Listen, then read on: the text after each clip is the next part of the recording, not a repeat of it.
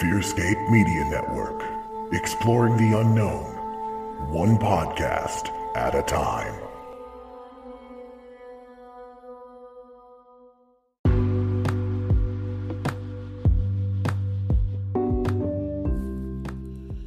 Hey everyone, Josh here from Fearscape Paranormal Podcast. Have you been to our website, fearscapepodcast.com? There you can check out our store with all of our awesome t shirts, check out guests that have been on the show, listen to the podcast directly on the website, even donate and help us bring you awesome content. Please consider supporting us. FearscapePodcast.com. Hello there. My name is Sam, And I'm the man with no name, Lance Wayne. And we're the hosts of The Antagonists, an all villain podcast. You can join us every other Thursday for a new episode as we discuss all of your favorite villains from books, movies, and more. Are the villains you love to hate really as wicked as they seem? Tune in and find out. You can find us on all major podcast platforms or join us over on fearscapemedia.com.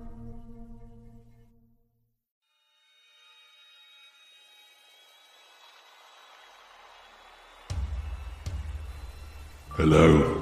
I'm so glad you could join us. I hope you brought your blanket to hide under.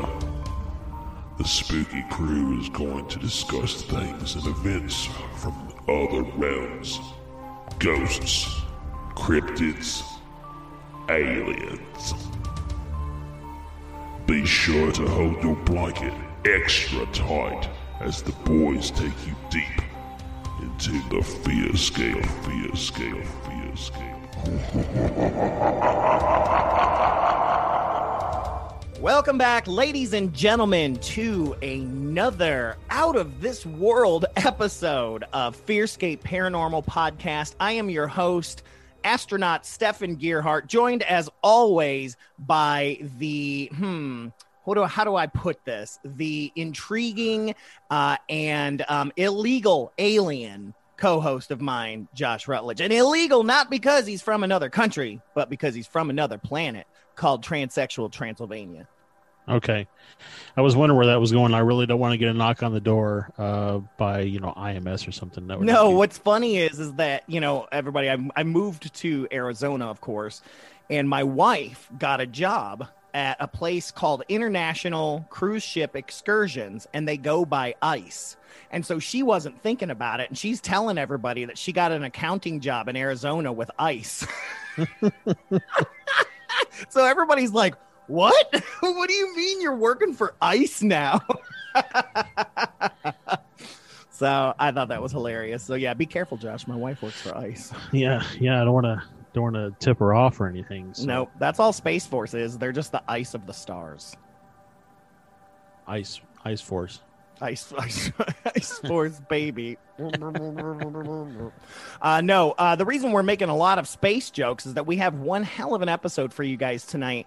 We actually have ex NASA astronaut Ken Johnston. Uh, this guy is one of NASA's most famous whistleblowers. Um, his principal claim to fame within the NASA hating community is that he refused to follow orders and destroy an extensive collection of 8x10 glossy photo prints from the Apollo program when he was in charge of uh, all of the. Um, this was during the time of the Apollo uh, land or the Apollo program. He was in charge of the lunar receiving laboratory, so he dealt with all the moon photographs, all the moon rocks, um, all of that stuff, and him alongside people like Buzz Aldrin and stuff like that, who he actually trained before he got into that. He he actually trained Neil and Buzz and those guys to go up to the moon.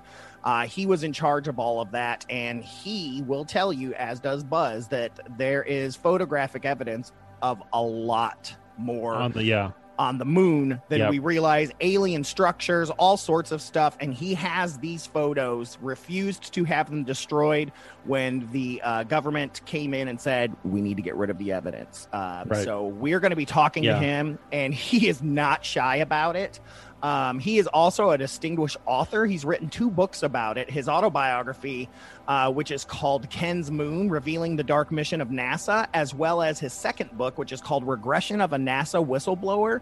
And uh, so this has a lot of uh, selections from his regression uh, sessions that he did, this uh, hypno- hypnosis therapy session, as a way to show, hey, look, this is legit. And they did hypnosis, and these are selections from that with commentary. So both of these books are fantastic, and both can be found on Amazon.com. So before we get into talking to Ken, which we actually recorded this a few weeks ago, he's a pretty busy guy, and uh, it was right before. Uh, I got the COVID, and Yeah. so, and then with our hundredth, all this Actually, stuff, I, so- I think it was like literally the night before you tested positive I think you're right. Yeah, I think you're right. I think it is because you were- because you had just come you were just coming back from Michigan and you were like you were feeling horrible and you're like I'm probably just tired from driving and then foreshadow so yeah, yeah.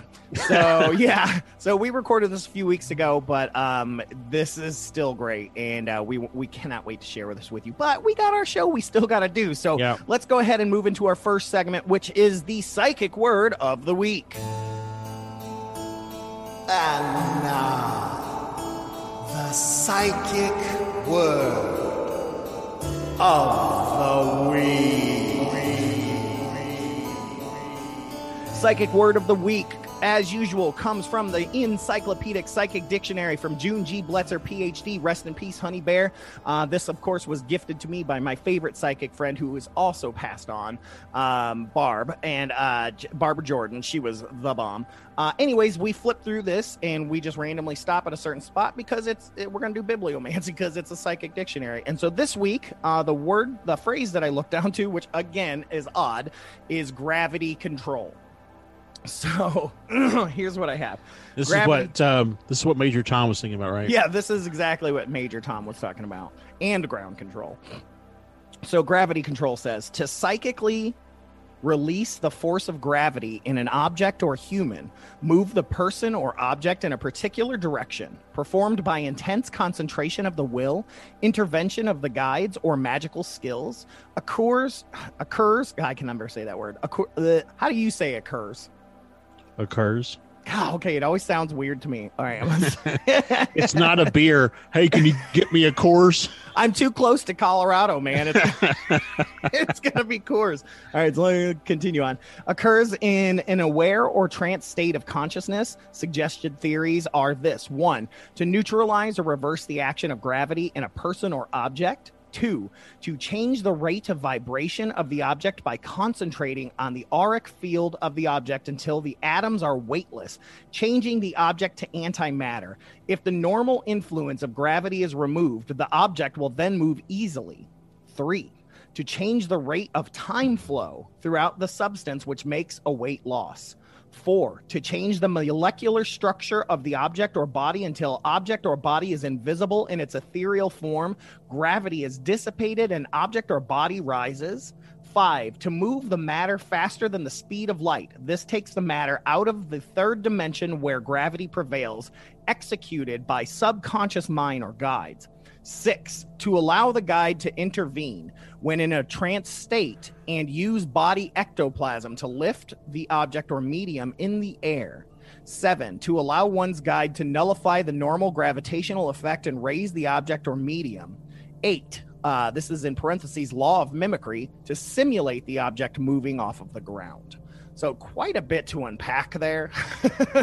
yeah but I, essentially basically what it what it seems to me is just being able to fly or float is essentially what it all boils down to and it makes me immediately think of um oh what's that uh illusionist's name that oh yeah, yeah I know I know who you're talking about yeah, I David can't- Blaine. David Blaine, He, yeah. his, one of his big things is floating for a few Yeah. seconds. Like that's one of his big things. So, he Um, something else that really struck me odd about the, the the opening part of that definition is that it talks about um, gravity uh, not being like a person or a thing not being affected by gravity, Mhm. but by it almost having its own gravity.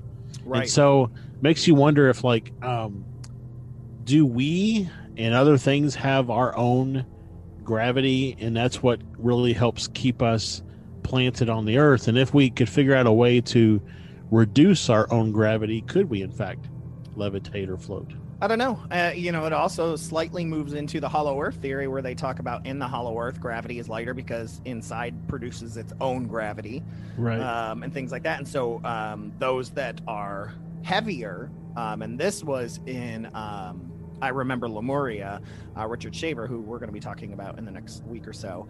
Um, he talks about that, that people that were overweight loved to go there because they felt weightless, which is also talked about in 2001 A Space Odyssey, like when they're on the moon, that a lot of overweight people love to visit the moon because the gravity is lighter and so they don't feel as heavy. Something else that, and this is really off topic, but uh, that had me thinking today, or I've actually been thinking about it a lot over the last several weeks, is what if Earth is a um, is a uh, a beryllium sphere? Um, am I using the right word there? Yeah. Is that what it is? Where it's like a structure built around a sun? To I believe to- so, yeah. Yeah. So so if it's that, and then over the time, uh, life developed on the surface of the structure as opposed to just inside the structure. hmm So like, what if our sun used to have a twin star and they built the Earth around the sun, the the twin sun? Mm, Now we're getting into Tatooine, the double sun there. No, what if what if we're completely wrong and and no, we don't have our own gravity center. Just some people instead of having oxygen in their bloodstream have helium in their bloodstream or hydrogen. Possible. Or arg or argon. That's why they were the argon. Or or ar- oh yeah, could be argon, man. Mind blew. uh, but yeah, so uh, essentially, that's she's got different versions uh, using one term for the same thing overall. So essentially, uh, you could say that somebody like Superman would have gravity control. David Blaine would then, if, if what he's doing is legit, is gravity control. Um, you know, many different things, as well as like, you know, they talked about the etheric body. Um, you know, levitation itself is just a yeah. that's um, very very interesting so. All right well let's get moving on then and let's get into a little bit of spooky news because this one's crazy.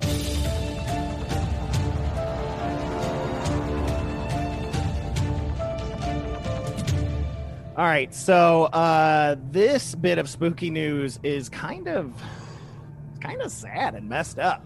Um, comes from uh, the where I found it was a Fox affiliate, um, but the uh, the headline reads: Florida deputy performs exorcism on child, instructs another to shoot anyone who enters demon-filled home. That's right.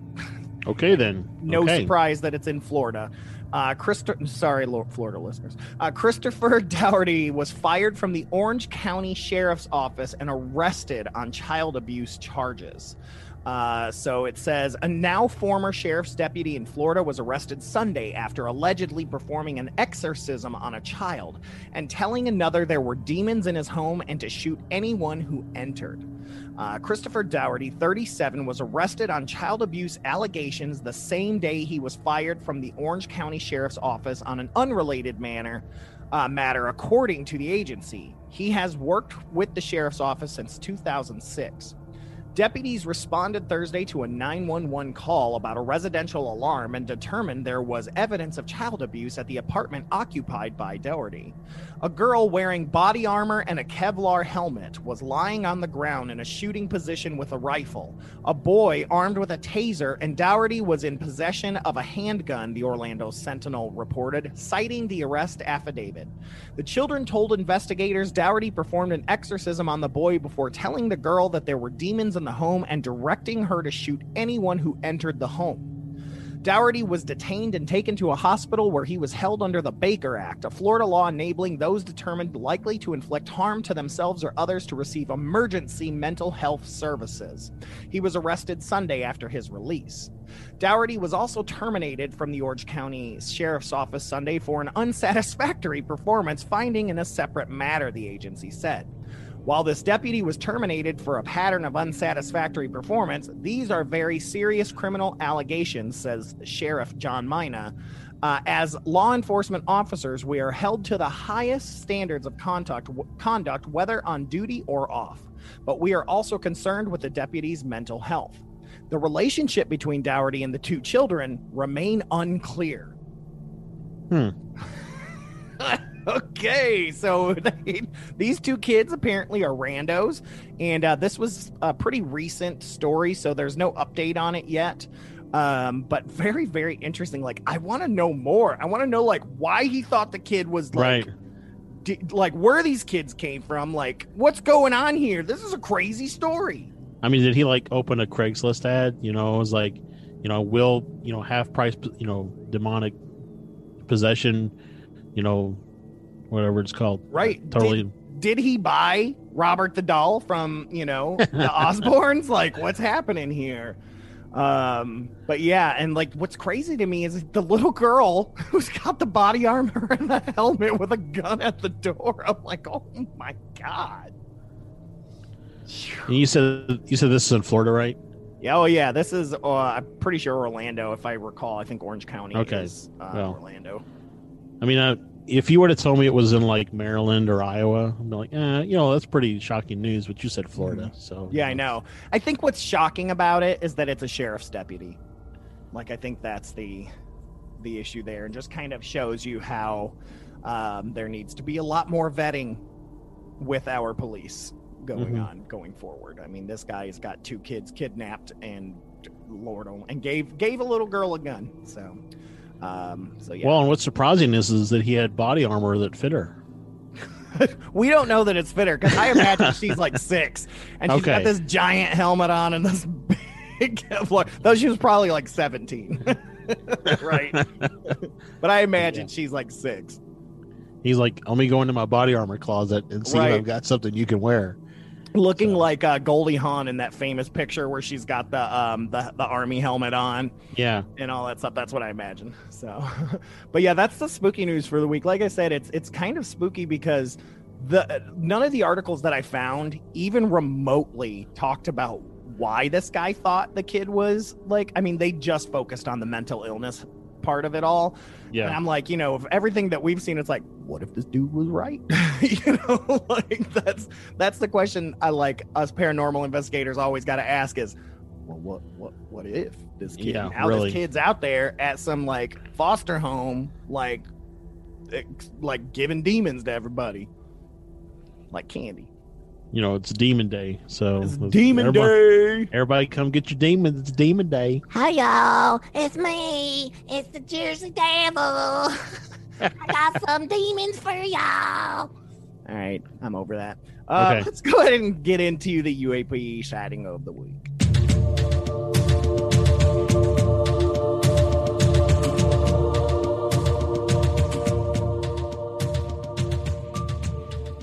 All right, UAP sighting of the week, unidentified aerial phenomenon. What do we got this week, Josh? What have you found on the interwebs? Yeah, so we're going all the way back to uh, to Halloween. Ooh, it was so long ago.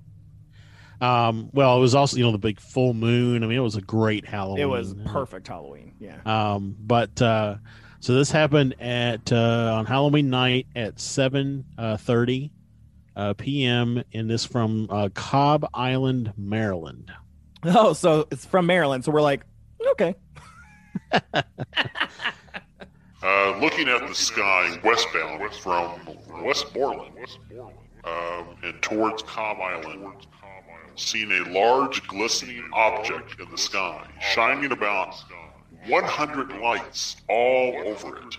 It wasn't moving at first, but as soon as we started videotaping it, it started flying east. Then it completely vanished. Then it completely vanished. That's it. That's it. Oh man, you left me. You left it all anticlimactic, or I mean, very like climactic. I was like, what's gonna happen next? um, I was waiting for it, like, and then all of a sudden there were demons coming out of the sky. Uh, no, not to discount that sighting because that was good. Uh, but yeah, that's the scariest part is when you're watching something and if you see that sucker disappear like we did, like Yeah. that's extra frightening to me. I actually uh, I saw one. I won't get into the creepy catch up. All right, good because I don't have any creepy ketchup this week. Right. Um, but yeah, like that that's that's my crazy thing there. It's like, you know, that's that's that's the frightening part for me is when you can't keep your eye on something. Yeah. You know, like if it goes out of the horizon, it's different because you're like, okay, I'm still flying around. But if it Right. like blinks out in front of you, it's the same thing with ghosts and spirits and cryptids and things like that. If they just poof out in front of you, it's Right. I don't know. There's something extra scary about that to me. Um, but thank Was you. it what's like is is it still there but you just can't see it? Right. Yeah. Has my eyes like readjusted or something? Like, Right. that's what. Yeah. That's a freak. Or with the UAP, it's like, did it just go into camo mode? Like, what, you know, Yeah. is it like sitting right above us, but we can't hear it? Quick, Right, exactly. Pointer. Get the laser pointer. It's like, you know, and actually it landed in the yard and there's alien Yeah. creatures walking up to you right now. Yep. So just gotta look behind me, man, at all times. Don't trust your camera. That's all I'm saying. I swear if there was a if there was a door back there in your kitchen, I would totally get Sarah to come in one day dressed. well, there's a stuff. door right here. On I know, but side you- of me. but you'd hear her coming in. That's true. That's true. I love her. All right, let's get since you got some creepy catch up, let's go ahead and move into creepy catch up. Creepy ketchup. Creepy ketchup. Creepy ketchup. Creepy ketchup. Y'all, it's creepy. All right, uh, so like I said, I'm surprisingly I, I've been really busy this week though too. We've been finally kind of really legit unpacking, and I started a new job and things like that, and so things kind of got really busy. So I've just just been kind of like, all right, let's put this box away and go to sleep. So Yeah. not really had a whole lot going on. Um, just a lot of beautiful. I'm really digging Arizona. I've said it. I have not seen any uh, UFOs since that uh, one we talked about. But what do you got going on? Um, so I went to pick up my kids from school today, and oh, that is uh, scary. It is because you know it's like a nice calm day, and then I go get my kids. But um, so I was sitting in line, uh, you know, just listening to the radio, and I see this, uh, this like, I don't know, I'll say craft because I'm not really sure what it is, but it's this blackish craft moving across the sky directly in front of me, and it doesn't really look like an airplane. It doesn't really look like a helicopter. I rolled my window down. I couldn't hear anything to my knowledge, uh, no, no one else in line uh, saw it or acknowledged it or anything. And so I just kind of tracked it across the sky. And it was really good because there were clouds behind it. And so, like, you could clearly make it out as visible across the sky. But, like, you know, an airplane has that, you know, that signature, the tail, right, on an airplane. And so, Mhm. if you see a side profile of an airplane, if it's a small plane, you see, you know, sometimes the wheel sticking down if it's something, you know, or, or at least, but at least, regardless of what it is, you see the tail. I saw no tail. And again, black craft against a white backdrop of that was a cloud. So I tracked it across the sky and um, got to a certain point and it disappeared. Hmm. It didn't fly in behind a cloud because there was no clouds in front of it. It just disappeared. Couldn't. Like I tried, you know, like tracking the path where it was going to see if it would reappear. Nothing. It just, it just vanished. Hmm. And we do get a lot of buzzards out here, so I thought, well, maybe it was a buzzard, but it was. It was like flying a really straight line, and honestly, it looked bigger and farther away than a buzzard. So. Hmm. Interesting. Yeah, I don't know. I, I pulled up my little airplane app and I couldn't find anything that was close to where I saw anything. Um, actually, you know, I got the two airplane apps. I couldn't find anything. So I don't know. I'm going to chop it up to either an undocumented airplane that I just couldn't find in the app, which I mean, I guess if it's like a government airplane, maybe they don't submit their Right. Yeah, that's something we haven't thought about. Yeah. So it's either that or, you know, truly in a UAP. Yeah. That's like the Mandalorian. He doesn't submit his transponder either. That's right. Yeah. He does Uh, ping though, if he, He does, to. he does ping it. Um, yeah, it's making me think because you know I'm near the uh, Luke Air Force Base here. I mean, I'm not near it; it's legit on the other side of town. But it's like I see a lot of stuff, and so now immediately my first thought is, is this military stuff, especially after you know the Phoenix Lights episode, Mhm. and they talk about how you know the the Luke Air Force Base and all those say, oh, it was the blah blah blah. But I mean, it's like the last two days I've seen a number. I think my wife and I saw like five helicopters, like military uh, helicopters flying in formation together. Um, but like on my side of the town, same thing. We saw like um, three sets of jets because they were in pairs, um, flying and stuff like that. And so you know, but again, military, desert. Right. So it's Yeah. like I can't, you know, I can't say anything. I just, you know, I don't trust, I don't trust the Air Force anymore. Not after everything we've been learning. I don't trust you guys. Well, and, and again, I mean, I, I, I feel like I, I remember, I think I said this before, but um, it's really odd that the new UAP task force is stood up by the Navy. Now, I understand for anybody that's a Navy person out there, the Navy has a lot of airplanes and stuff as well. So, but, um, so I mean, that would make sense to investigate. But I just think it's still odd that it stood up by the Navy and so many of these things are seen around the ocean. It's like, are we looking in the wrong place? You know? Mm-hmm. should we always should we continue to be looking in the oceans to see what's there i think i read somewhere that like 1% of our oceans have been explored Yeah, something. It's a, it's a single digit, whatever it is. Yeah. so which is cool. but yeah so that other than uh the only other thing that i've had going on is uh i continue to see shadows just in my around me in my vision you know kind of off to the side i just definitely uh opening up those um opening up those senses and so I'm, I'm just still considering continuing to see stuff like that so yeah Nice, nice. All right, well, let's get moving on to our fantastic interview with uh, NASA boy himself, Ken Johnston.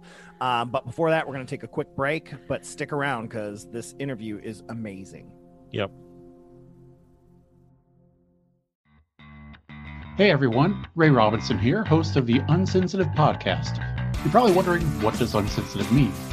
Well, it's a completely made up word to define a topic that is insensitive to talk about at family gatherings and parties, but you talk about them anyway.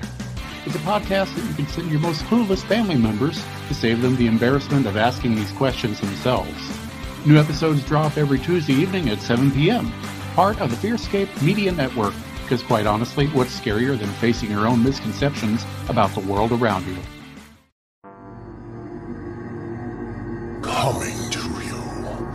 From nowhere, a suburb of parts unknown.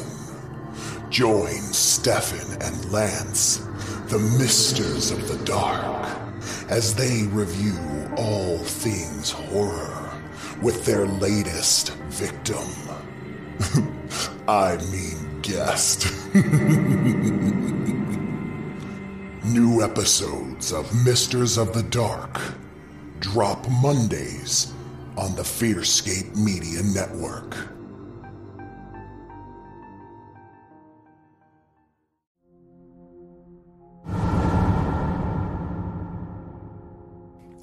All right, we are back, and we have Dr. Ken Johnston, former NASA Apollo program test pilot, author, Marine, just cool guy. Um, we're going to be chatting with him. And uh, so, Ken, thank you so much for uh, coming on the show and uh, getting on to Fearscape to, to uh, share your story with all of our listeners out there.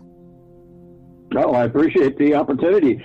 And unfortunately, there's not that many of us still left around here, is there? So I'm only 77, so I'm still young. Yes, that's for sure. well that's you know age is just a number right so um, That is correct.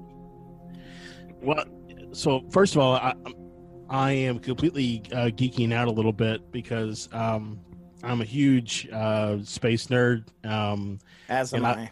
I thought I would never uh, talk to an astronaut, let alone have an astronaut's contact information in my phone. Um, so, so I'm, I'm a huge, uh, huge, huge envy right now. I mean, uh, my dad, my dad is retired Air Force. Um, he's he was big time, always talking about uh, NASA and stuff like that, and and all the different programs, and he remembers all the Apollo programs and everything. So I'm just, I'm really geeking out over that kind of stuff um, you know, you, you we were kind of talking before the show started, and you were talking about what you had to do control the lunar module and things. And I remember as a kid uh, sitting in the um, I don't know if it was an actual or whatever, but at the ones down at like the uh, Huntsville, Alabama Space Center, as well as the ones in Cape Canaveral. Uh, they they used to have one up at the uh, Air Force uh, Museum up in Ohio. So it's just it's just really cool to hear about all that kind of stuff. So um, yeah, a huge fan. yeah, I was uh, actually stationed at the uh, the Johnson. Well, they changed it. It used to be the MSC, the Manned Spacecraft Center in Houston, Texas, and then of course whenever they had the the battle and Kennedy was killed and the, some other things, and they switched over. Johnson turned it over to him. He was vice president. He had to change the whole space center there in Houston to the Johnson Space Center, but they left the T out of it because it's Johnston with me. Go ahead. Well, one of the cool things that I like is the fact that you got to work around all the moon rocks. Um, which you know, to you, I'm sure after spending a lot of time with moon rocks, they're like they're just rocks, guys. But you know, to us, they're like these magical orbs that project longevity and and stuff. Yep. I, I wish it really did have the longevity to it because too many of them are no longer with us. Yeah. Not the rocks, but the, the ones that had rocks in it. Um, So- so, you know, and, and so I, I, I guess that kind of gets into a little bit of why um, I don't know why you probably are are being asked to be on the show from a from a Fearscape Paranormal podcast perspective, and that is uh, your work in the uh, with the lunar uh, photos uh, in in the was photography center. I'm, I'm probably I'm probably butchering what it was actually called. The data and photo control department. Is that right? Something along those lines. You got it right. Absolutely correct. Data and Photo Control Department. Right, and so we, uh, you know, we're taking a look at Ken's archives here, the ones that you decided to not destroy. Which, thank you. Well, um, it's very interesting because every time we had a mission, they'd come back. Uh, Be it at the Data and Photo Control Department, part of the Lunar Receiving Laboratory, which is where I moved my office. Originally, I was over at the the uh, Cecil Space Environmental Simulation Simulation Chambers. This is where we did all of the testing. And once we had we had tested all of the the lunar module and command modules made it all safe for the first flight, and we started started the first Apollo missions, then uh, as usual, being with um, a contractor for NASA, they started laying everybody off. And I was able to go immediately straight over to the Lunar Receiving Laboratory and pick up the same crew, uh, of, you know, Apollo 11, the first guys there, um, there at the Lunar Receiving Laboratory. And I went on from there just to handle all the, the data and photo, photo control material that was brought back.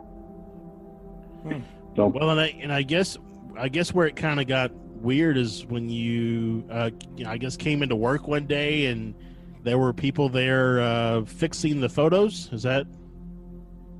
As a matter of fact, yeah, so you you you read into it quite well. Yeah, uh, when I, I came to work that, that morning, and I was uh, no, actually, I was asked to pick up some of the, the, the pictures and bring it over to my my office at the Lunar Receiving Laboratory. And when I walked into the back side, the back area where they were actually processing the the, the films, the, negatives, and producing the positive transparencies, etc. There's a, a kind of like a card table, a roundish table, and there were uh, three technicians, uh, two men and one woman, and they were um, they were actually painting over things that were on the pictures, and, and it, it was quite an offense to me. And I asked them what they were doing, and they said, "Oh, well, this would just confuse people if they were to see stuff like this. They wouldn't know what it was." And um, so we, we're just kind of painting over a little bit.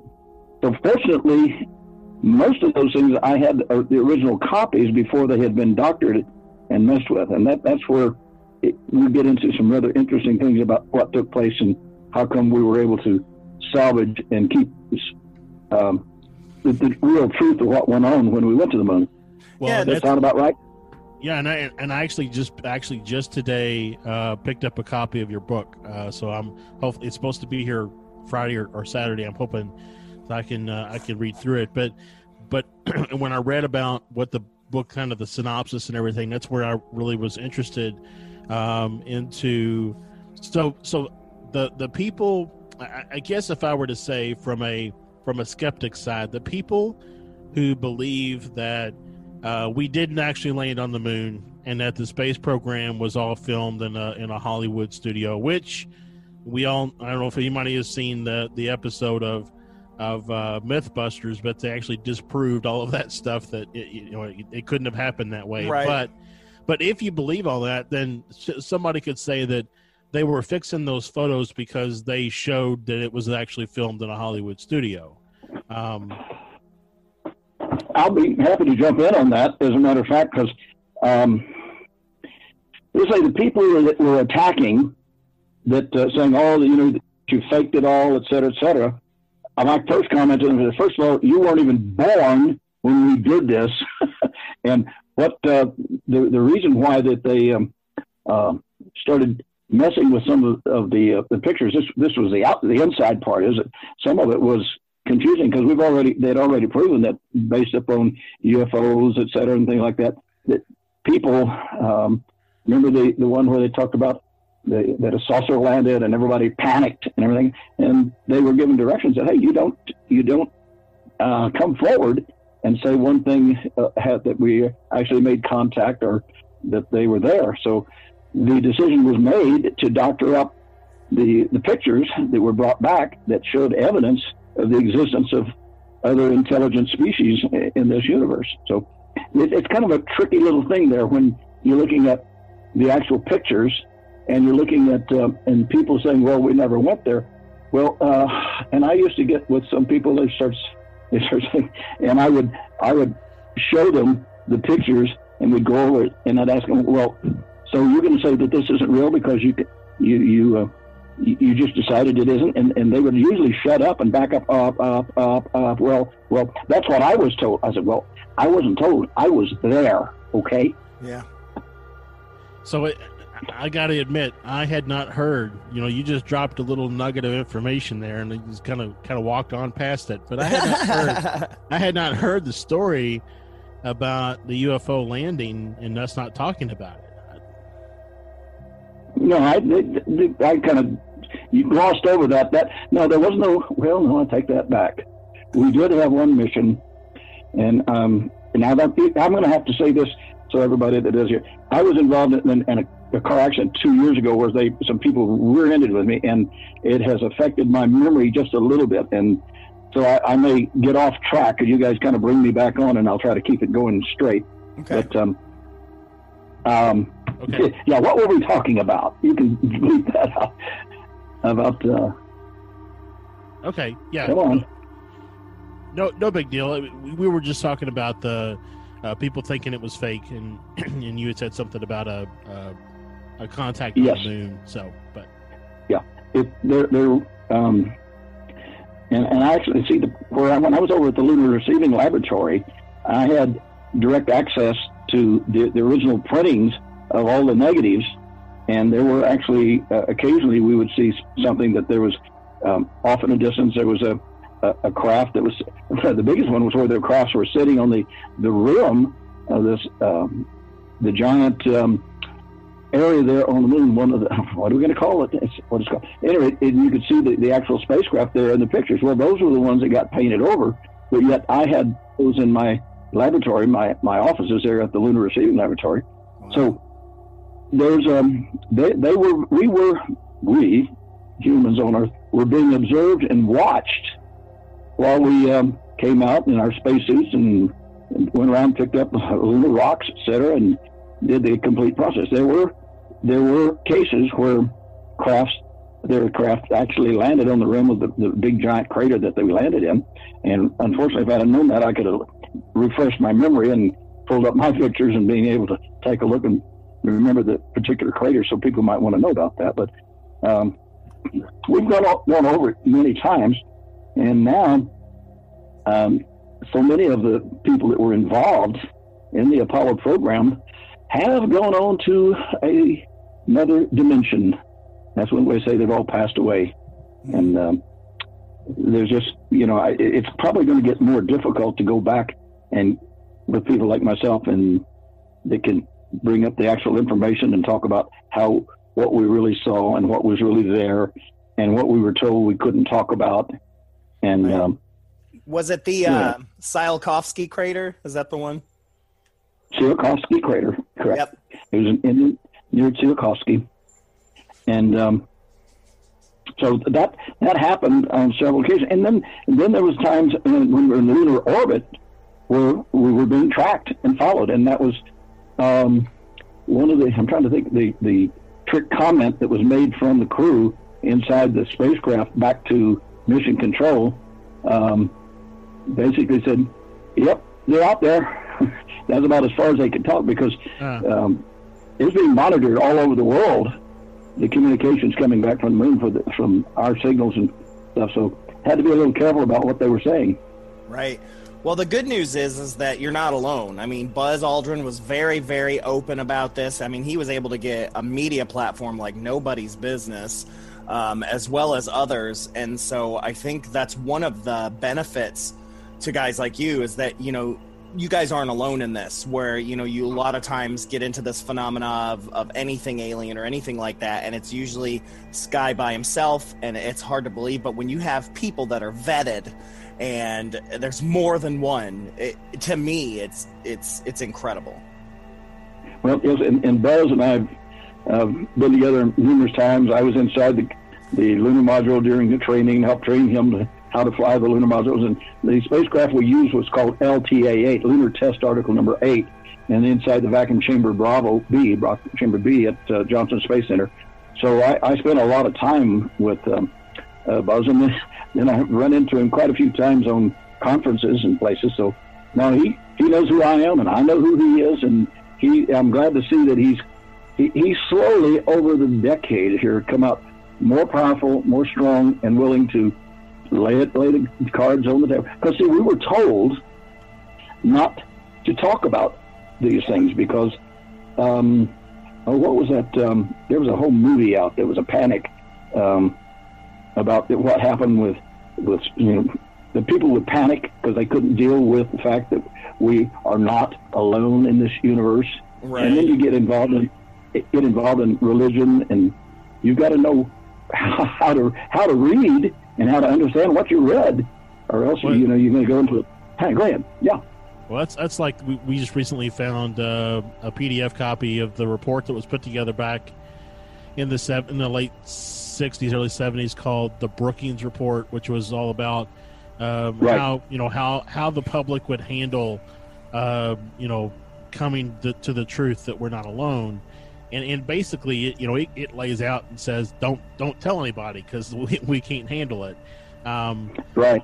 but I but I also think that that the the recent uh, you know Stefan and I've talked about it before that the recent uh, over the last I don't know probably two or three years uh, little uh, like sprinklings of, of of information that's come out from the government like those you know those 2017 uh, uh, Navy uh, uh, recordings that have now been officially said by the Pentagon at their hours and the, and the new you know, the- task force the new task force that this is kind of a, a testing of the water so to speak to see how much the public can handle That's I agree with you completely, and and that is that is absolutely true.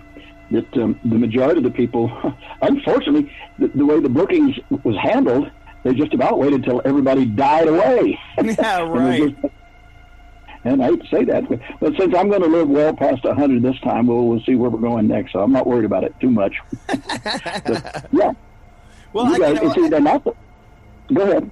Oh, I was just say, you know, and I know a lot of that stemmed from, you know, the at least from what we've read, the War of the Worlds incident where people panicked. But the truth of the matter is, is that if you really look into the research of the War of the Worlds stuff, it wasn't as big of a panic as history has made it out to be, and but that was used as a way to push, you know, hey, we can't share this. Look what happened. And so then that story itself got pushed bigger than it actually was.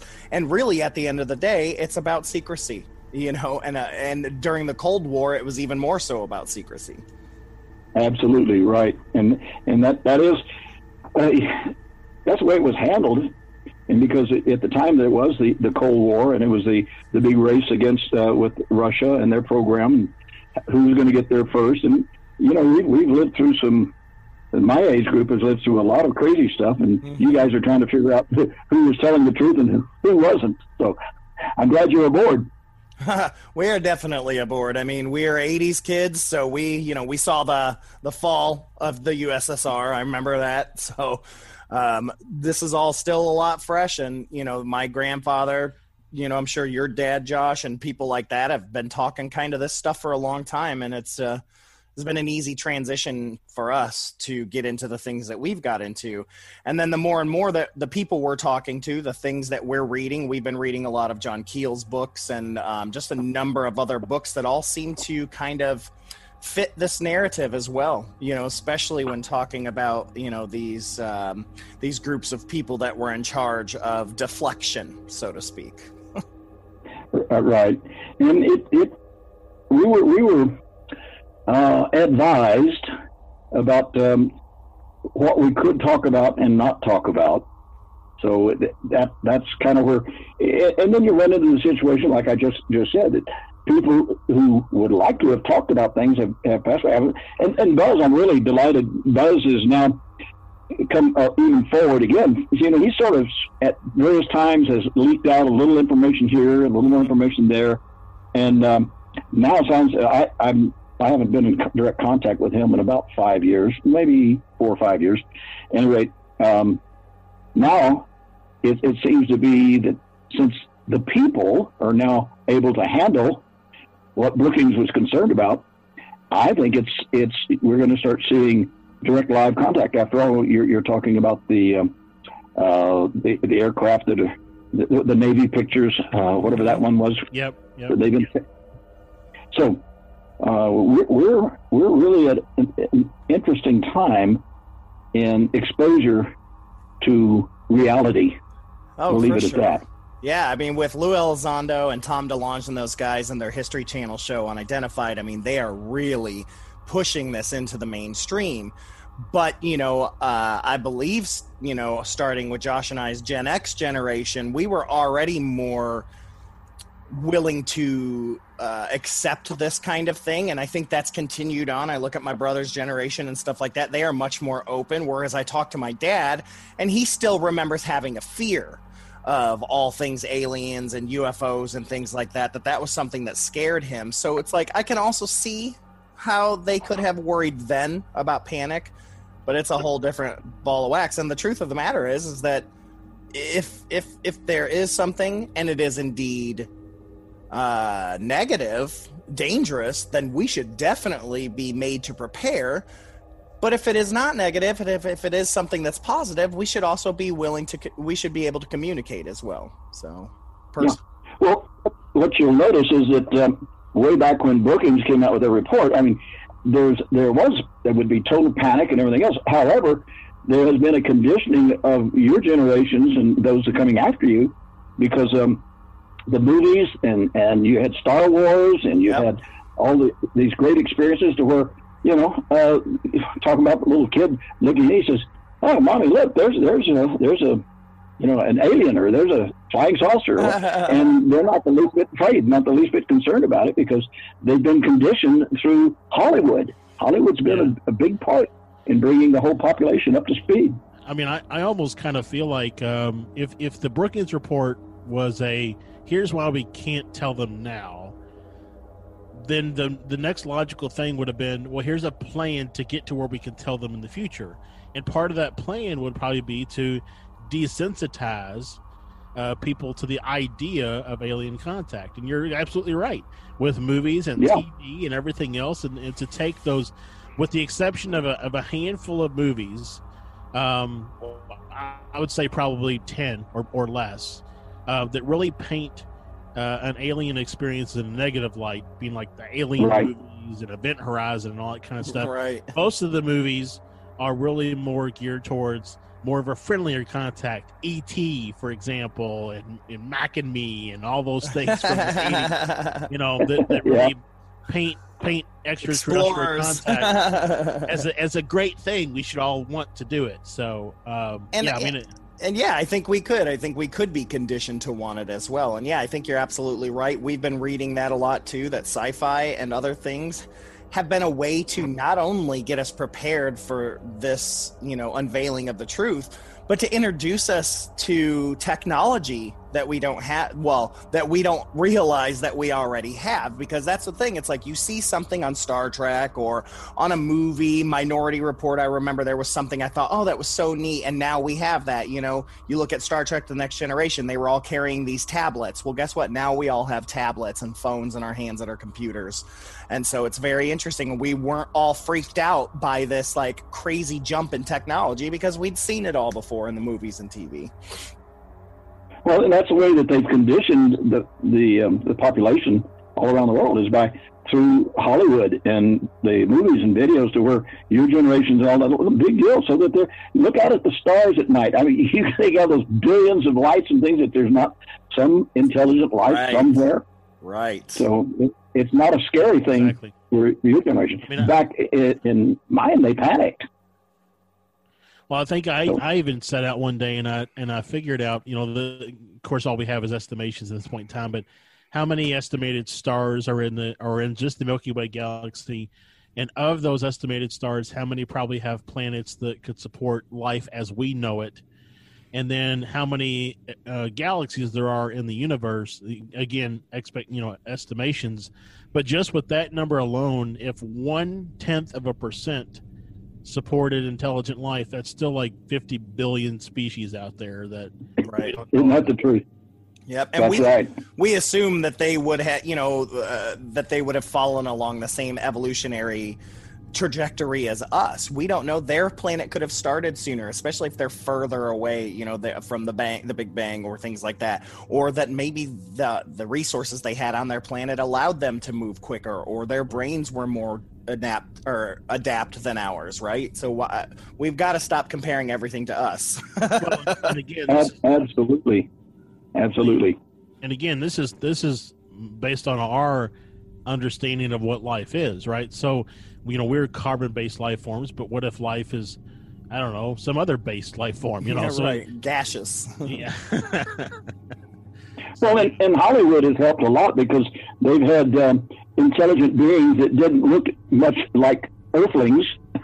so Yeah. you know, the, the kids nowadays they can, they can look at something that's really strange looking to us older folks. That oh yeah, that's kind of cool. It's my friend. You know. Right, yeah, and you started to see a lot more of that in like the late '60s, early '70s, where it, these aliens went from just being us in different uniforms to being creatures that look differently. Um, of course, they ended up being bipedal for a while, but even then, that expanded, and then you know they changed to uh, maybe it's a creature that doesn't have a mouth, so it could speak telepathically and uh, different things like that. It's Hollywood has done a good job to show that anything's possible. Yeah, and and I'm uh, I'm sure that there's information about uh, how they made contact with Hollywood and the decisions were made to to uh, condition uh, population, the species of humans on the planet, to realize that we are not alone in this universe, and it's about time that we wake up and and and start looking because we're making progress. We're gonna, either they're going to find us or we're going to find them. well I, i'll tell you what I- I'm, I'm ready I'd, I'd like you know if they want to land in my front yard tomorrow that'd be fine with me um, i'd like you know uh, i'm ready to, to to to meet something and have an exchange of ideas as long as of course that they don't want to come and, and conquer our planet then i i would not want to meet them. which is what I think we would do, which is why I can understand why uh, the government would think that every species that's out there would be invasive like that, because that's what they would do. Uh, unfortunately, you're you're absolutely right. Yep. So, and, and I, while you were talking there, I was thinking about the fact that well, maybe if the um, the alien that was coming there was really good looking, you might have a totally different attitude. Oh, I know. Let's get the the uh, Amazon women on Venus or whatever. That's what they're always looking for. There you go. There's always some Venusians out there. Well, we have made progress, haven't we? We've made progress that way. So, and and right now, I think we're in the I won't call it the final phase. We're in the, the strong phase of full disclosure. yes. And from a few sources that I still have, um, they're in total agreement that um, even even the government, the Brookings is no longer uh, the what we're trying to use to control.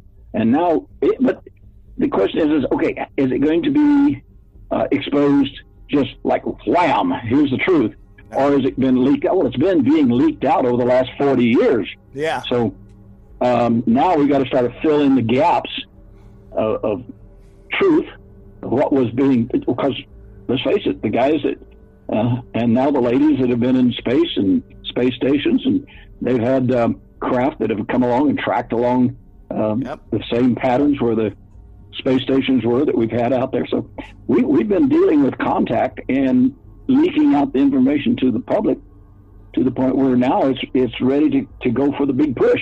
And I'm Yeah. ready for that's the I like that term, the big push. I'll go yeah, I like one. that too. I like that too.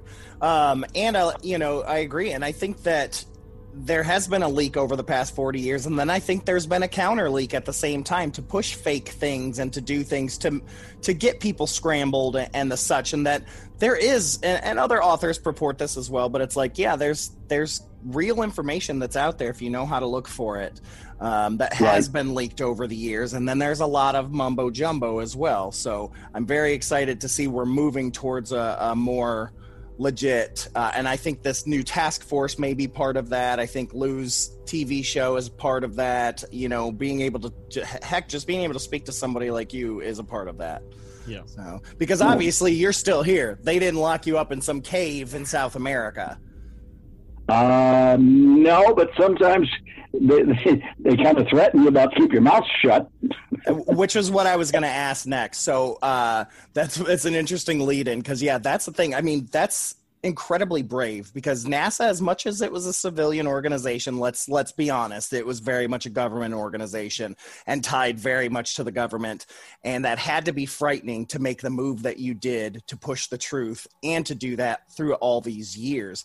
And now, was there ever an official don't do these things like an NDA or anything like that, or was it always just a suggested thing which gave you the uh, wherewithal to push it out?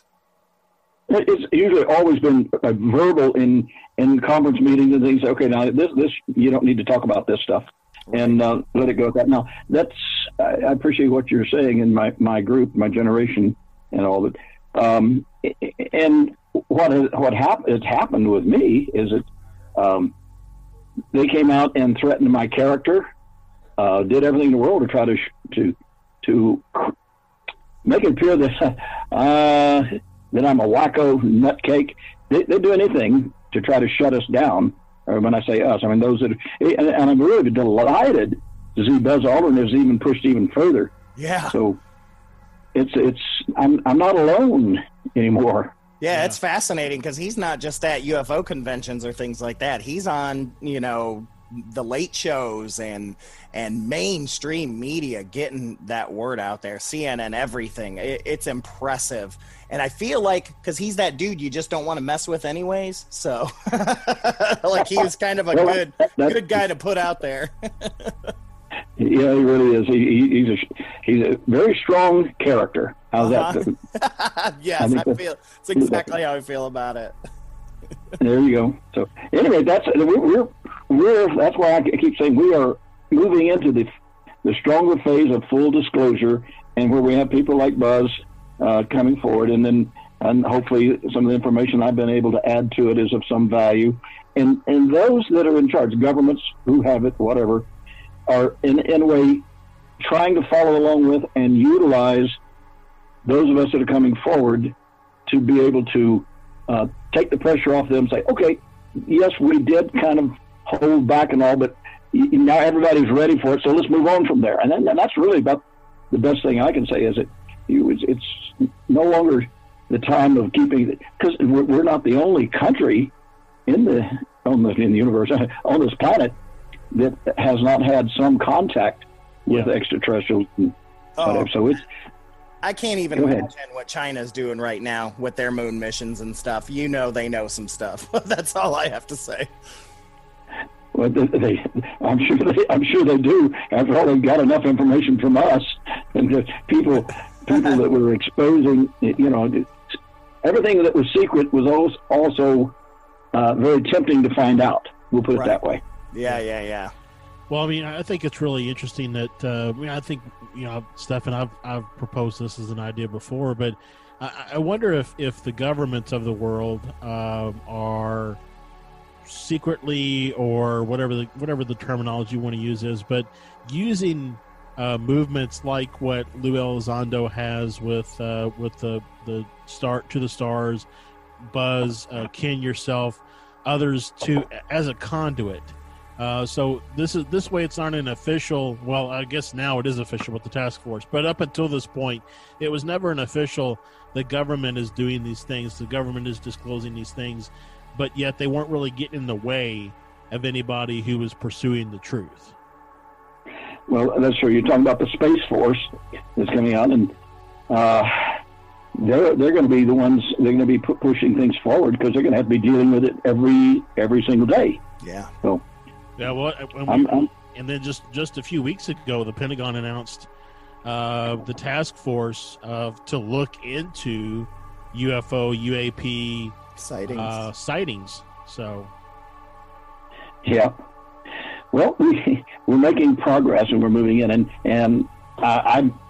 Yeah, hopefully your broadcast will get out to the others that were involved in the um, program, the same as myself, and for them to come forward. When you can get, you know, half a dozen different people to bring in their their side of the story, you're going to have a pretty good story uh, uh, of what really was taking place and where we're headed.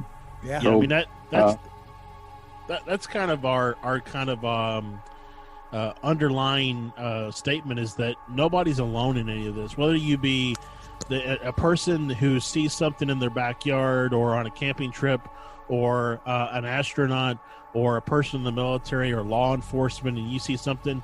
The point is, is that nobody's alone in all this. Everybody has their own experiences, um, and uh, you know you should feel uh, strength in numbers, so to speak, that you can come forward and share share your you know share your ideas, share your sightings, share your information, and that uh, people you know people like the medium of the podcasts that we have or other podcasts that are out there and so on and so forth can help to spread that information to let people know that they're not alone.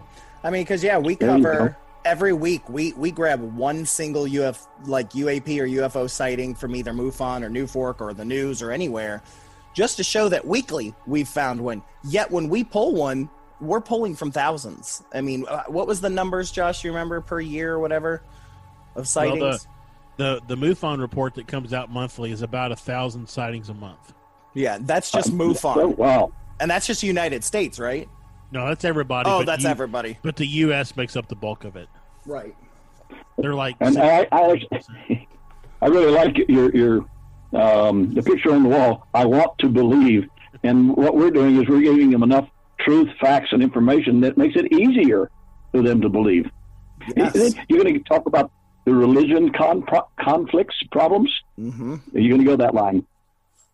Yeah. Well, and what's and, and, and I don't know. Um, I don't want to necessarily trample on anybody's uh, religious beliefs. I just want to say that uh, for a lot of people, it, it's really easy for you to believe that that two thousand years ago a man lived uh, who was a, a son of a god with very little uh, physical or real world evidence to support that notion. However, today we have a thousand UFO reports a day or a month, but yet it's so difficult for so many people to believe. Yeah, it's interesting. Yeah, and and that's sad. And I, I did go through that same phase um, after we did our the, the moon and the uh, programs and all that, and things started shutting down as far as um, uh, NASA had so many thousands and thousands of people involved in the program. And then um, I, I took a, a, a tour of going through um, a, theology and becoming a an ordained minister, and and then having to deal with um, uh, how how does it all fit together and Yeah. what am I challenged in? And I was able to then take a, a look at it from the standpoint of, of, of religion as well as scientific. And uh, you, that's just where I'm at now. I made I made the full tour, but I had to go through that. yeah, it's interesting because there is there seems to be a split um, of people that have have uh, that think that it enhances their spirituality and their beliefs, like that side that says God is so big, why would He stop here? Why would He create such a big universe, et cetera, et cetera? But then you do you have the other side, which is like, no, we're it, you know, and that that that scares them that that hurts their own belief system and and, and you know people as well as the struck the higher hierarchies of both but yeah we're starting to see a lot more religions uh come forward especially religious people saying that yeah this this fits that and they're okay with that if that happens It, it took a while, didn't it? Yeah. it has taken a long time, but we're, we're there. That's why I'm I really get excited over talking about this, just because I, I uh, you know, a lot of us wind up with um, metaphysical or having uh, dreams or or contacts or what have you. That uh, we're at a phase of going into full disclosure to where the point that our population of, of in, I'll use the term intelligent species on this planet um, are able to, to handle it. So right.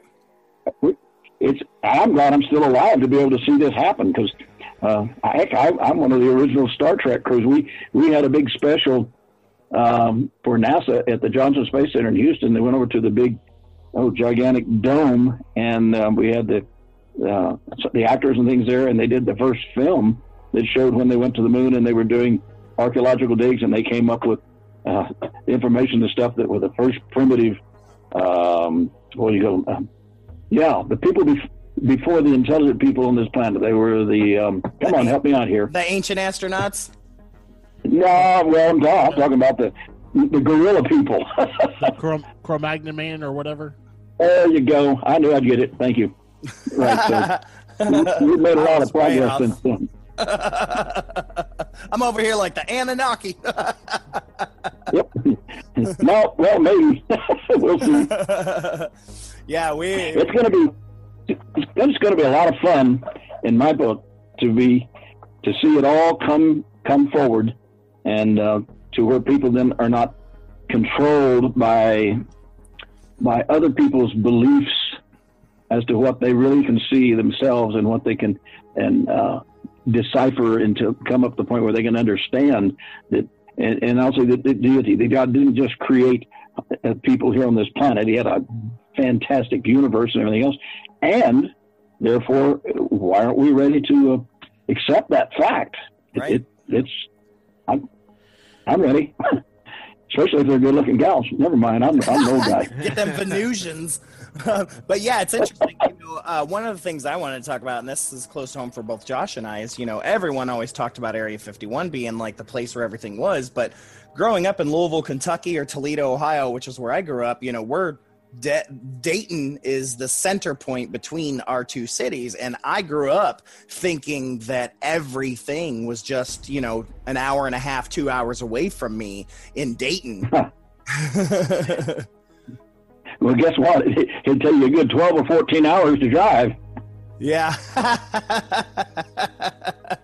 Well, so, well, and and the well the um, yeah out there if Ro- Roswell is is always interesting place, but that goes outside uh, from the line. What what gets me is how well uh, contacts have been um, controlled and shut down, and now we're just now finding them out. And fortunately, there are a few people still alive, and we go back to.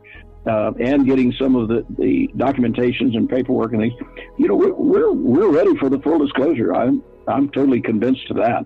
Yeah, I have been for decades. I, I sure the hell hope that you get a chance to see that because just talking to you, I can't I can't wait to see the smile on your face.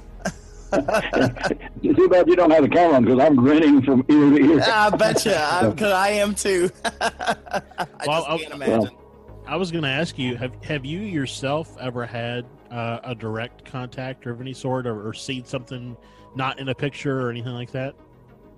Now we're now we're getting into the really tough stuff that most people can't talk about. It's it to me now my, my dad was a, a was a captain in the Army Air Corps and a pilot uh, during World War II, and he he lost his life in World War II. And I grew up just with the pictures of my dad and thinking you know that I wanted to be like him, become a pilot and and do those things, and which which I was able to do. But uh, we were as as far as well, I'm getting a little off track here. You guys can bleep it out now. Where were we headed with this this thing having to do with um, oh contact? There you go. Mhm. Okay, so my mother uh, married an, an ar, uh, army guy back from Korea, TC TC Ray, up in uh, uh, a little town named Hart, H A R T, Hart, Texas, and that's where I grew up to start with, in, in there. But um, there there was a part in in my life where I I would get dreams that would keep me going and involved directly with uh, extraterrestrials. And um, there was a one day in which I was gone, and uh, I I've had hip, uh, hypnotist therapists and things put me under and go through and come up with the stories, which I haven't come forward with much, but where uh, I was abducted and taken and ex- and somewhat trained. It was kind of a, a payback for Hmm. the the life where I'm now at a point where I can come forward and, say, and, and they can say, "Well, there, that takes care of Ken. He's he's going wacko on us." no, um, I'm not alone. I'm not alone in not alone. having actually had, had contact with the extraterrestrials, and I feel comfortable with with the different species because they're not just not just one particular species of extraterrestrials, as you were talking, billions of stars and planets around stars. It's um, be kind of foolish to think that we're out here still alone, and we're Right. not. We're we're coming forward now. Well, and, and So- one of the things that one of the things that we've even stumbled on to lately is the idea that we're not even alone on this planet. Um, that, that that maybe there there's a previous intelligent civilization in the millions of years that this planet have, has been you know around, or billions of years this planet has been around. Uh, that there there's other intelligent life that uh, lives maybe underground or something that that that has basically done a really good job of eluding us uh, over the years. So yeah, and you ha- you have both the good and the bad involved in that. So in um, what the um, the TV channel that we're getting all the time, to where you, you can uh, what's what's the Houston not the Houston channel the um, oh heck it's it's where they're they're showing evidence of uh, extraterrestrials or, or um, Like the Gaia. intelligence. Yeah, that that's good. But at any rate, that's that's where it helps us all take a look and realize that we are not alone in this universe, and that yes, they have messed with us as we have matured as a species, and we've had chances. You're going to go back to the flood and all this other stuff, where we've had to start over. So we're we're at a point now for the intergalactic Yeah. contact. Wow. So I'm ready. How about you guys? I'm definitely ready. Uh, yeah, I'm ready, and I'm just soaking it all in because it just, you know, kind of verifies thoughts and theories and things that we've discussed. Uh, Josh and I have just gone very deep into this stuff over the last six months, and it's just very convenient the people we find uh, to get on our show by happenstance, and that these these things kind of fit that narrative, and we don't even intend to do that. It's it's Yeah. it's remarkable. Well, that's that's um, it's great that you've got the program where it is allowing those of us that are still around that can make that final that final jump. And um, of course, I, I made it a long time ago, and, and it got slapped around a bunch for it. But um, and and now it's the first time that I'm actually coming forward with what you guys is talking about um, the, the type of contact that uh, happened to me uh, out in a little town called Hart, Texas, because we had there was a uh, out where T.C. Ray and my mother had married him, and there's a a, uh, a field directly across the dirt road from our house that um, a craft had landed and swirled and, and smashed down the, the the grain. It was like a wheat field at the time, and uh, we we got up and my brothers, my two brothers older than me, I was the, the baby of the family, you want to put it that way, and I'm the only one still alive.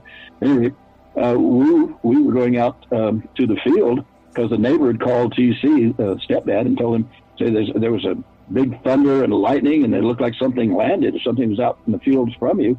So my br- older brother, five years older than me, we took off and um, went across the road, and we were jogging out. Well, being being the littlest one, the youngest one of the bunch, I wasn't going to let the big boys, the big brothers, outbeat me. So I ran ahead of them, and I got to this big smashed down circular. It probably would have been about at least 50 feet or more in diameter circle. And I got to that um, that circle, and I'm looking across on the other side of it. I, I see this this being that was looking from one side and looking at the other side, and then stared right at me. And then I then it switched, and I thought maybe it looked like it was a, a, a big uh, big goose, you know, a, a big bird. Started running towards me, and then flapped its wings, and then got it in the air a little bit, and then just went zap on up to a craft, and then they moved away. So that was my first contact at the age of about six years old, and uh, and I don't know whether I would want to come say that was that well for me it was first contact, but that showed that there was some interest in the the descendants of my dad and what he did as a pilot and what they saw. There a lot of experiences during during World War II were pilots flying their craft and things were being tracked right along with the saucers that came up and followed the whole group. You, you guys are familiar with that one, aren't you? Okay. Oh yeah. So Oh yeah. so here I am now um, as a little kid, and then I get see. Well, now it was that was the start of as I grew up, where I would be getting uh, contacts at night and events take place, and I put some of that in that uh, uh, the book of mine. Um, yeah, what's the name of that? My book. You just read my book. Uh, Ken's Moon or whatever. Yeah, Yeah. Ken's Moon. Yep. Yeah. Any rate, yeah. I, unfortunately, I can't get to my little. We moved things around to try to get this camera to work here. Um, so anyway, we we're, we're now at a point where um, the things that I have experienced and other people like myself are willing to come forward because we're not being attacked attacked by the men in black, as Right. you call it. Yeah. There's more, more truth than that than most people won't accept too. So, Yeah. Well, I, Uh, it's interesting. I mean, Josh and I have had our own experiences that we're still trying to figure out. For me, you know, I was four years old, so I, I'm still trying to find answers for that. And I think that that's what disclosure will help. Is some of these people that feel so lost. Um, And just scared and not knowing what it was can finally have some answers. Because even when we had um, a, a potential abductee contact us for help, we didn't know where to send them. There really isn't a, a real support group out there. There isn't like people that can, you know, it's it's hard to find them still. And so it is. It, you're, I think disclosure will really help open the doors for the thousands and thousands of people that have sightings or contact or abductions or just unanswered questions. I think it'll be wonderful. Yeah. I absolutely, totally agree with you. And and that's, I guess that's kind of what we we those like yourselves that have had that experiences, and that I have, those that are willing down to come forward, and and we're not being. Uh, I- it's part of it's part of the whole plan of disclosure and bringing our whole worldwide population up to a level to where they can accept it, and so that. Uh, and in reality, we're following Brookings. Right. we, whether we liked it or not, we had to wait till we're at this this this phase of the game, if you will. And um, of course, I'm I'm really having a lot of interest in research and things now. And looking back at, you know, I hope we don't have another big flood.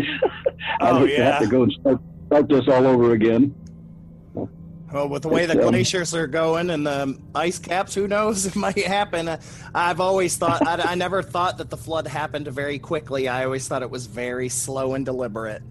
So, the end of an ice age into a tropical age. Well, it's it's moving. we'll see. But um, for myself, I'm I'm very pleased with the fact that we are making progress, and that um, it is it is time now for full disclosure because we, we as a, an intelligent species, supposedly intelligent species, that we're ready to take our place amongst the um the the universe of intelligent beings, galaxies wide, etc. So, um, you know, the movies, Star Trek, you know, but Hollywood always had to put all the, the negative and the fighting and the killing and all this crap and stuff. But if you look over that and you look through that and you- you look at the fact that, oh, you're making contact with other intelligent. And the other thing is, are we are we that young? Or are we the older bunch? Oh, one, of the, one of the older. Didn't even Yeah. think about that. Yeah, much like the Gaia series, Deep Space, we consider that up time as is is there this secret space program that has been working in tandem in this intergalactic league for a long time that you know part of what disclosure will be will be showing our active role already in it all. That's going to be interesting with the the secret space program because uh, I'm um a total convinced that we have had and still have a secret space program that's going on in it. Um, Agreed. and that was all part of even from the time of the the end of World War II. It was going strong, Yeah. and um, I'm I think that I I was I think as I was talking earlier about how I was only like six years old whenever we saw the Yeah. crop circle and saw, saw the thing there, and then there have been other times in my life where there have been missing missing time, missing experience, and um, we're I go, wow, uh, when did this happen? you know, you're trying to trying to put it back together because, and, and, then if you if you actually through hypnosis, et cetera, can go back and um, open up the events that took place while you, using the term abducted, maybe not as good as you might want to say. You, you were, um, you were, how would you say, you were chosen or what have you. That right. people can say, oh, there you go, you're getting really weird, uh, because of the family, the experience your family's had. Uh, extraterrestrials know who we are, know who you are, and uh, they know what we can handle, and it's all a part of using each of us to come forward what we're doing right now and make it where that the we're ready for the full disclosure and i am pushing for it you know talking about talking about uh, time gaps i was just thinking here and this is not something i've ever shared before or with stefan i don't think even but uh, there were there were times when um, I was working a second shift job. I'd get home around one o'clock in the morning, and I'd be driving home, and uh, I I can remember getting on the road, and then all of a sudden I'm at home, and I don't remember driving. I don't remember the, any of the any of the any of the drive from leaving work to getting home. I just remember that I left work and then I got home. Hmm. So yep. I mean, I've done. Or, how about when you're taking a long trip, a long drive by yourself, and and you find, oh, where did the last 200 miles go? How did I get here? Yeah. Yeah, especially when that's that's not routine for you, right? You know, right. when you go to work, you chalk it up as routine. But yeah, when you're on that road trip and that time, and uh, same thing, you can walk into a, a, a department store. You're in there for 15 minutes. Next thing you know, it's two and a half hours, and you haven't even bought anything. yeah. Well, and it's it, well, and it, it's one of those things where we talk about the uh, the abduction, if you will, and I use that I use that you know in air quotes, uh, but the the um, the abduction is not necessarily a physical abduction it's more of a mental potentially or, or psyche if you will. You're the the uh, the spirit the soul whatever you want to call it the part of you that makes you you that energy is is is removed or temporarily displaced from your physical body. Your physical body is still doing whatever it was doing previously sleeping driving walking around walmart whatever the case may be um, but your your psyche is removed, and that's what's actually is is being quote unquote abducted. That, that's interesting because um, you you're saying you don't have to be physically taken um, to a, another planet or what have you, and then trained and then brought back. Uh, some of us have gone through that, but um, I think it's a case of just uh, like we do with our computer, where you just hit the button and you can download more data, and there goes the information, and uh, then you look back, oh, where did that come from? Yeah. So, Absolutely, yeah. A, a, good friend of ours, Andrea Perron, she talks about that as well too. That most of the contact and the things that we have are are of the mind, whether it be a download or a displacement. You know that that's one of the easiest ways for them to contact and and move with us is by using our minds. So very very interesting. It certainly is. So, well, where do you, do you think the the next phase is? Are we we in it? Yeah. Either yeah, one I mean, jump I, I, I think I think we're in it. I think we're going to start to see a ramp up, uh, a, a, pretty significant ramp up of disclosure. I think we're going to start to see uh, from uh, government agencies around the world starting to make it available old files, old case files, all of that kind of stuff. Now, I don't mean I don't mean to say that they're going to say here here's 100 uh, documents. You need to look at these four. You know, they're going to say here's 100 documents, and if you want to dig through them and find the information, that's in there to be found. Yeah. Um, but I mean, I, I, I do think that they're going to start to make more of that stuff more or more accessible. I I do wish, and I, I don't know if this is a little bit of forethought on their part or or anything, or if it just happened happened to work out this way. But you know, Freedom of Information Acts don't work on NASA because it's not a it's not a government entity. So um, there's there's really no way to get anything from NASA unless NASA just releases it on their own.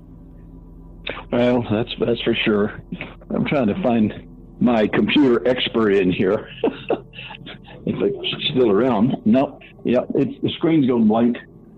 Anyway, um, Well, that is that is part of disclosure. Is and, and the problem that they're looking for is because if it comes out and shows how they have tried to manipulate keeping us from having information and whatever, then then um, the gov- people are not going to trust the government any more than we do anyway. but, uh, Yeah, but I mean, So- I, I think also if they were to come out and they were to say, "Hey, look, we did this report. We did this report back in the '70s. They said the public couldn't handle it. We made a decision to go about it this way. You know, we understand at this point in time we don't need to do that anymore. So we're just going to let you have it. I, I feel like they could most just- people would accept that. They could just blame it on Nixon and they could get away with it. Well, now here I was I was going to bring up our, our current president. Um, I think he's probably in a position where he's, he would come out because they're already trying to attack him. So it, it's tough. The worldwide governments. Are, I I don't think I'd want to be in the politics. Oh, Stay out of it if I can. Not at all. So I don't know. I'm- I got my computer expert. My, my wife is what what is the term we call him a, a, a geek? Oh, yeah, my wife's a brilliant geek, and I just got in trouble. I got the eyeballs that time. So um, me, if it's got a if it's got an engine or a system to it, and I've got controls, I can probably handle it.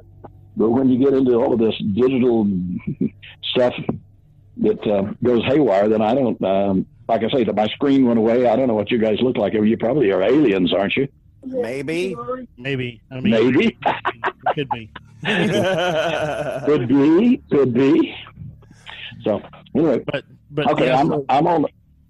Go ahead.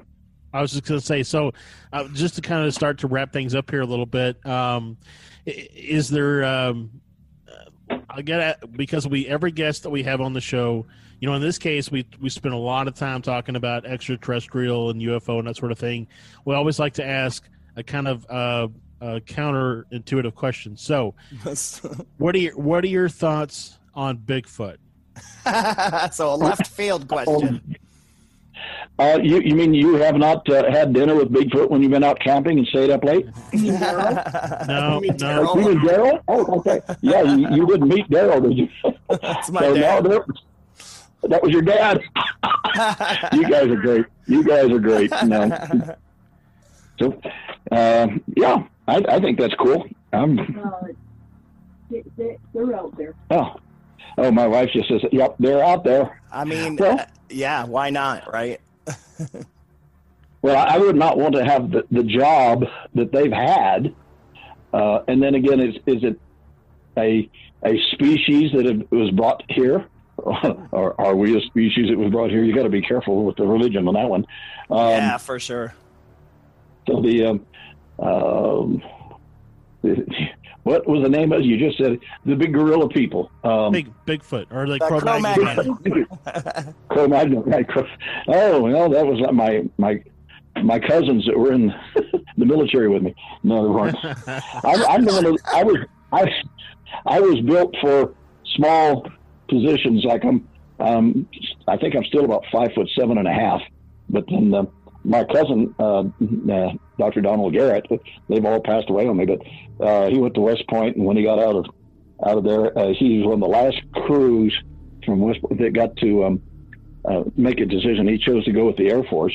And he used to, he'd go out to get into one of the jets that he was getting ready to fly, and he'd get it all up and running, and then he'd hit the lever to, to bring the canopy down over the top, and it would come down and hit him on the top of the helmet. He would crunch way down, and then have to move the seat to drop the seat down low enough because he was, like I said, about six foot four, the maximum height at the time. But most of us, uh, if you go back and check on the requirements for astronauts, et cetera, if they were over five foot five, or um, excuse me, five foot eight, then they would have been too tall for the um, uh, the average um, spacecraft that, that we were designing. Our feet would have stuck out on the other side of the uh, the launch vehicle.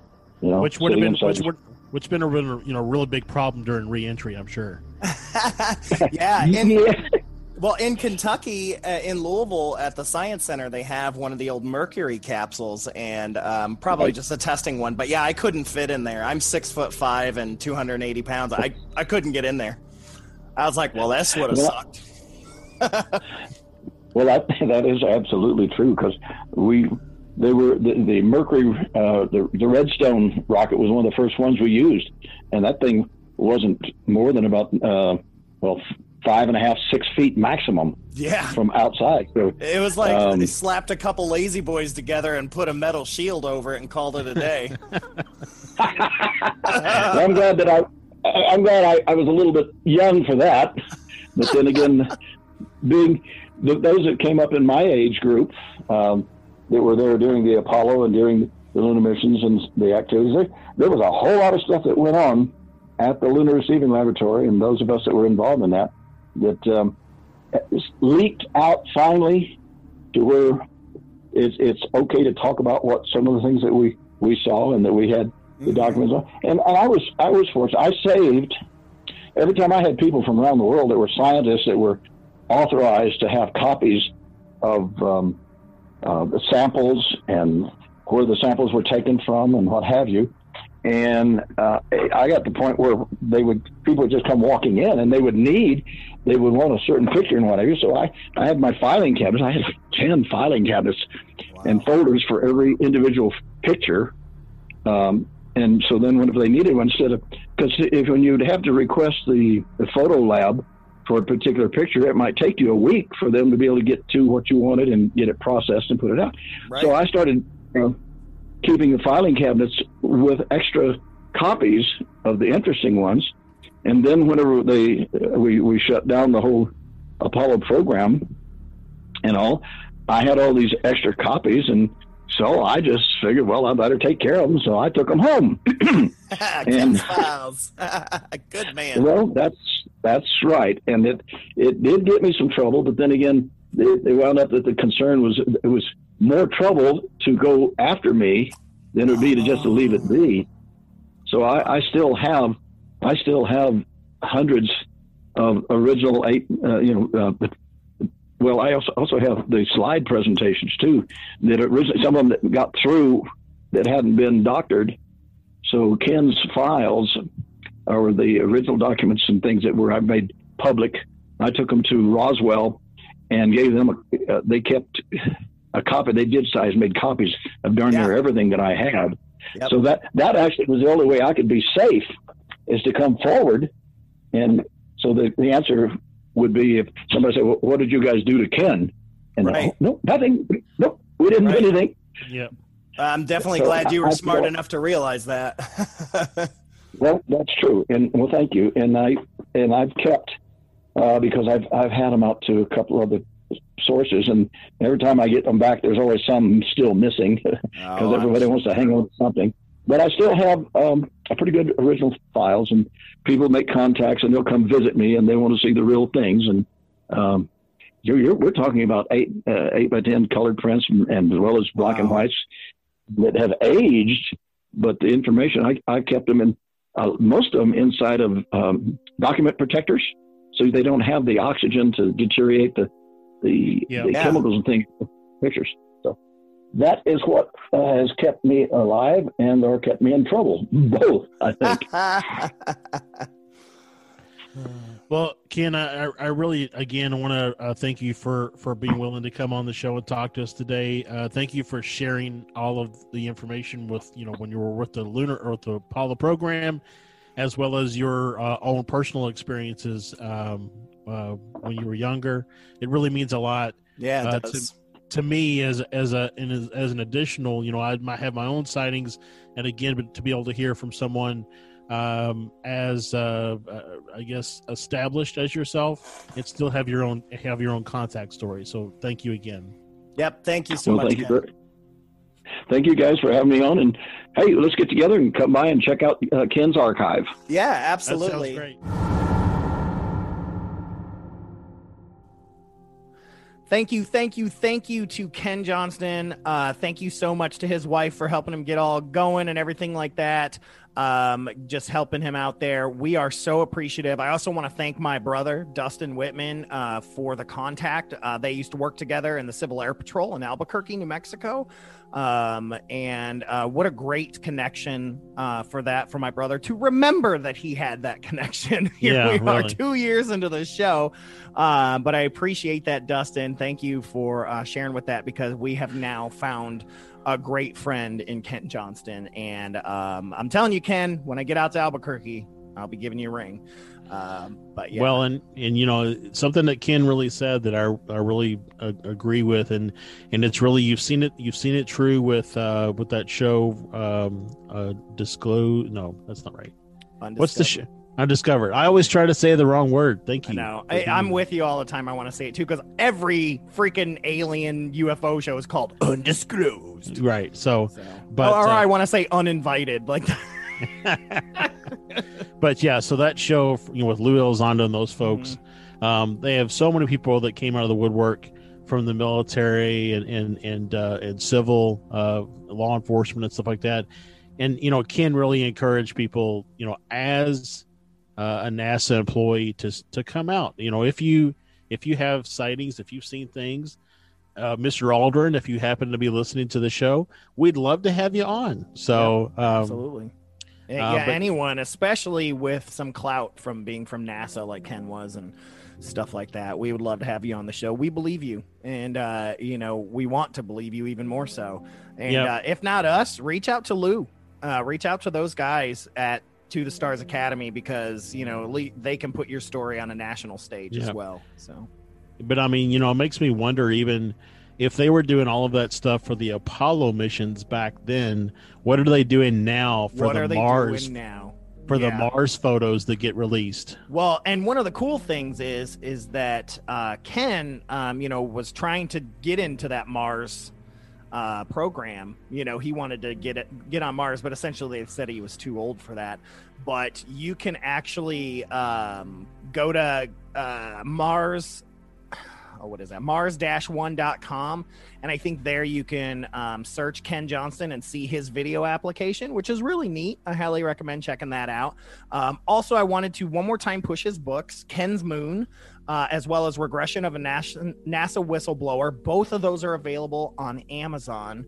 And then he also has a blog spot page. It's Ken Johnston srmedia.blogspot.com and it talks a lot about all the stuff that he's seen and stuff like that and it has links to all of his books and projects and ev- he's got some evidence for a base on the moon and i mean it gets really deep into some stuff i highly recommend or just google his ass because he's everywhere so Uh, but he also, uh, I believe, he has a son whose name, like I think Ken is a senior and he has a junior. So Yeah. just be sure you're looking for a senior, not junior. Yeah, so Ken Johnston Sr. Make sure you definitely check that out. But yeah, give him all the praise. Get those books because they're really, really cool. Um, it's there's just some phenomenal stuff, and he's talked about in other books as well. Um, so you know, get out there and and research this stuff. Whether you believe in this or not, take a look at this and see what you think. See if it changes your mind. I mean, it, it may, it may not. I mean, you know, Johnson's part of the Sacred Mysteries Mysteries video at the Smithsonian. So if the Smithsonian thinks that he's worthwhile, he's been on Gaia. I mean, he's all over the place. Yep. You know, he's still out there pushing this stuff, and he has never changed what he says. I mean, and he he hangs on to this proof. He doesn't publish it because he doesn't want anybody to manipulate it in any way. But when you see him at cons and things like that, he does presentations where he shows all this stuff. Um, so we highly recommend you you research and take a look into Ken Johnston, please. So, but we got to get out of here. So that means it's listener story time. Listener story. Yeah. Ooh, nice theme song. I like that. Oh, listen to the listener story. It's spooky. Um, I added tears. No, that was the bridge. Um, but I said a few weeks ago that a friend of ours from college, Mel Vote, um, had sent us a few stories, and we would be going over those uh, over the upcoming weeks because, you know, her first story she sends us, she's like, I don't have anything. Oh, I guess there's this small thing that was stupid spooky.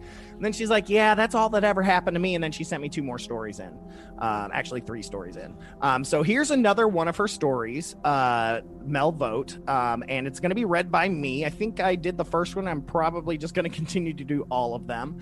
Um, but here is another story from Mel Vote. And remember, you can send these into Fearscape Podcast at gmail.com or direct message us or comment on any posts that we make or go to the website, fearscapepodcast.com, submit a sighting. We want your stories. So, uh, yeah. So here is Mel's second spooky listener story. I just remembered I had another story. This one was in college.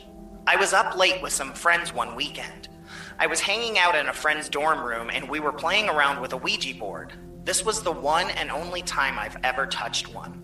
We were just goofing off, really, asking silly questions. At one point, we were asking what color underwear someone was wearing. Suddenly, the door of the room shook hard as if someone had pounded on it, though there was no sound of knocking or pounding, just of the door moving in the metal door jam. To say we were startled is an understatement. We very quickly jumped up and opened the door. There was no one there and no one in the short hallway. It was the short hallway connecting to other long hallways. This was a hall on Campbellsville University called Stapp Hall. It was very late, early in the morning, around 2, 3 a.m. maybe. It was dead quiet. Otherwise, and there was no way we wouldn't have heard anyone coming in or going out of the very echoey hallway.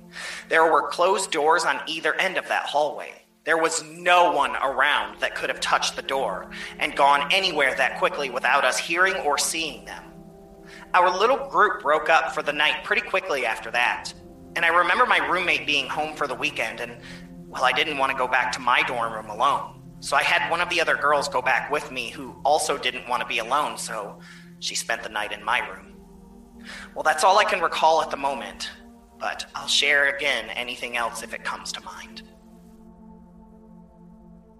Wow. There we, there we go. And I will tell you this I will tell you this. I feel like Campbellsville University was one of the most haunted campuses I've ever been on. And I spent um, four years at Western Kentucky University, and my experiences at Western were pretty great. I mean, don't get me wrong. I mean, there was a lot of craziness, but there was something about Campbellsville. I mean, there's a reason like me and Santosh and a bunch of us all nicknamed it the Hellmouth. This was Well- a Southern Baptist University. right i mean it, it- really makes me wonder if if that's the reason why i mean if it's all the the negative energy that gets trapped there with people who come there and aren't really maybe feel freedom to express or be themselves right. and that constant suppression of yourself just bleeds all that negative energy into the space Maybe. and it and it attracts things so Yeah, I mean, it's also, you know, a pretty old area. There was a lot of Civil War activity in the Yeah. area, Tebbs Bend being one of them. Um, yeah, and I, I kind of agree with what you just said there. Um, yeah, absolutely. Uh, you just you just never know. I just remember there was just every every dorm was haunted, every building was haunted, the library was haunted, and if you recall, in front of the library, it was supposed to be like the geographical center of Kentucky, and there were some people that think that you know that that had something to do with because there were actually there are actually two other cities that claim that in Kentucky. Um, and Sa- Santosh and I one time looked it up, and it creates a triangle, and we were like. All right, so this triangle is the Hellmouth. That's what we always used to say. So, I don't know, but thank you, Mel, for sharing that. I look forward to the other stories we have from you because God knows I had many experiences uh, in those dorms and on that campus um, uh, with spooky stuff, especially over in the theater and whatnot. So, Well, when I was there for about six months, I was in that little hotel that converted, and it was always spooky in there. yeah, so- Broadway. hmm Yeah. Yep, yep, yep. Yeah. If you've listened to this show before, you've heard my story about living on Broadway. Um, but yeah, so we'll go ahead and get out of here. Um, Josh, what can these guys do uh, for you? There's just one thing you're asking this year. Ooh, ooh, ooh. You can review. Girl, you know it true. Please, damn it, review. But no, really, um, it would be great if you could just review wherever you listen. Um, if you feel like creating a free Podchaser account, go to Podchaser. You can review us on there. Um, Apple. Apple. I don't think Google does one. Spotify does it though. Um, so yeah, just anywhere that you listen, if they have a review option, give us a review. Um, We'd really appreciate it. It, it helps us uh, to to kind of grow in the uh, in the lists that various places produce uh, for you know good quality podcast. And if you think that we're a good quality podcast and you enjoy listening, take a couple minutes and drop us a review. We really appreciate it. Absolutely. And if you drop us a review and you let us know about it, we'll even send you a free sticker because we love to take care of our blanket huggers. Um, and as usual, check out fearscapepodcast.com as well as fearscapemedia.com, where you can check out all the other podcasts that we have with our growing Fearscape Media network. And uh, if you have a podcast or you have an idea for a podcast that you want to get one going but didn't know how to get it going, hit us up uh, fearscapemedia at gmail.com. We'd love to hear about it. We'd love to have you join the network. So, and we can go from there. Uh, but yeah, on that, man, we got to roll. We got to get going. Got to roll. Got to get in this rocket ship and get to the moon. oh, by the way, in the beginning of the show, you said your name was Stefan Gearhart, astronaut. I just wanted to make sure everybody knew that you were basically saying that you're not an astro. Yeah, I am not a Houston Astros fan in any way. Right. Um. So yeah, I am not. You're like, nor I'm am astro I the not. nor am I the dog from the Jetsons. That's correct. That's right. Although you do have those little rings around your tail. I do. I do. I do. You're not supposed to tell people about my tail. like Sorry. one one percent of us have that. I have It's- rings around my. It's so cute when you're excited. Yep, it's just like my pug's tail. Uh, but anyways, yeah, we're gonna get out of here. Thank you guys so much for tuning in and listening to Fearscape. This has been Stefan, and I will catch you on the flip side. this has been Josh. The truth is out there. And remember, folks, hold those blankets extra tight because when you're listening to Fearscape, things tend to get spooky. All right, folks. Good night, everybody. Good night.